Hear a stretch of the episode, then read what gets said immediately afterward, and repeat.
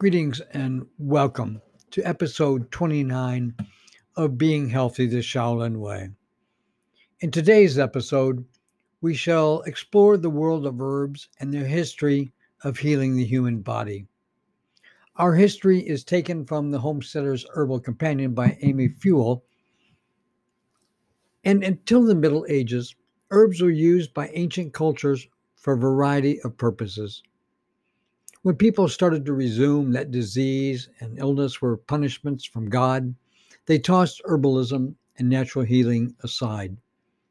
Thankfully, many monks opened their doors to those who wanted to continue their herbalist educations and to those who are already knowledgeable. Many monasteries who had beautiful herb gardens in their courtyards offered their services and herbal remedies to those in need. Fast forward to the 18th and 19th centuries, when scientific discoveries on the causes of diseases and how they are transmitted were at the forefront of modern medicine. We made major strides in sanitation and vaccinations to de- decrease communication diseases and communicable diseases. Unfortunately, the notion that all disease could be completely eradicated led to the decline in the practice of herbalism as preventative medicine. The decrease in herbalism as skilled natural medicine was rapid, and unfortunately, we're still paying for it today.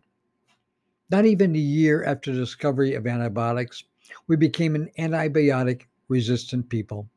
And now we're quickly learning that the end of an antibiotic era is near. Antibiotics are used in our livestock feeds, injected into commercial meat animals for faster food productions, slathered on wounds through antibiotic ointments, and overused and abused by many. This is why many people, especially homesteaders, are turning back to herbalism, not just to heal, but to live a more natural lifestyle. And that's not just for our bodies, but for animals and food as well. We're turning away from the overuse of antibiotics and other natural product additives. And we know that in order for this herbalism thing to work in a modern society, we must remaster the practice before we reach the post antibiotic era. It's time to take back our homes, our health, our food, and our lives medicinal versus tonic herbs. Whether you're using them for medicine or just to make a simple lotion, you need to know how to safely use herbs. Just as with antibiotics, too much of a good thing can be a bad thing in herbalism. It's extremely important to know that there are two different classes of herbs when it comes to healing and use in everyday medicinal herbs and tonic herbs. Medicinal herbs are herbs that are typically have a strong chemistry. Medicinal herbs are generally not to be consumed in large doses unless directed by our physician and can be harmful to the body if not taken properly. When using medicinal herbs, you typically take specific dosages, sometimes large amounts for two weeks at a time, and then take a break before starting again. These herbs operate with our bodies in specific ways to treat specific ailments. They can be considered toxic if not taken properly or in too large a dosage.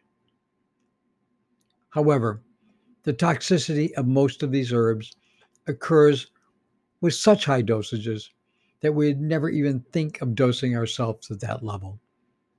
Medicinal herbs can be used in smaller amounts in cooking, take garlic, for example. Like me, you probably cook with it almost daily. But when taking a large dose, garlic can be a powerful medicinal herb in the body and can be toxic when taking an excess of 20 grams or more a day. Don't worry about taking adding that much to a Sunday night homemade pasta dinner. Similarly, herbs like uh, comfrey which may, many homesteaders grow in their gardens, have been proven time and again to cause toxicity, especially for the liver, when ingested in large amounts. It is always best to research from reliable sources before using your herbs. I repeat, it is always best to research from reliable sources before using your herbs. Remember, just because someone says it's true doesn't mean that it is.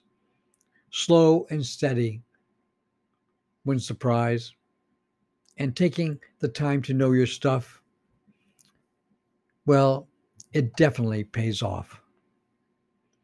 Examples of medicinal herbs, herbs rather, are echinacea, garlic, comfrey, arnica, which is never to be ingested, and holy bagels. Let me repeat that. Examples of medicinal herbs are echinacea, garlic, comfrey, arnica, which is never, never to be ingested, and holy basil. Tonic herbs are herbs that are used for general usage and can be consumed in large amounts without fear of toxicity. However, I still caution people not to consume them in extra large dosages. They have a generalized health effect on many areas of the body or the whole body in general, rather than targeting a specific element like medicinal herbs do.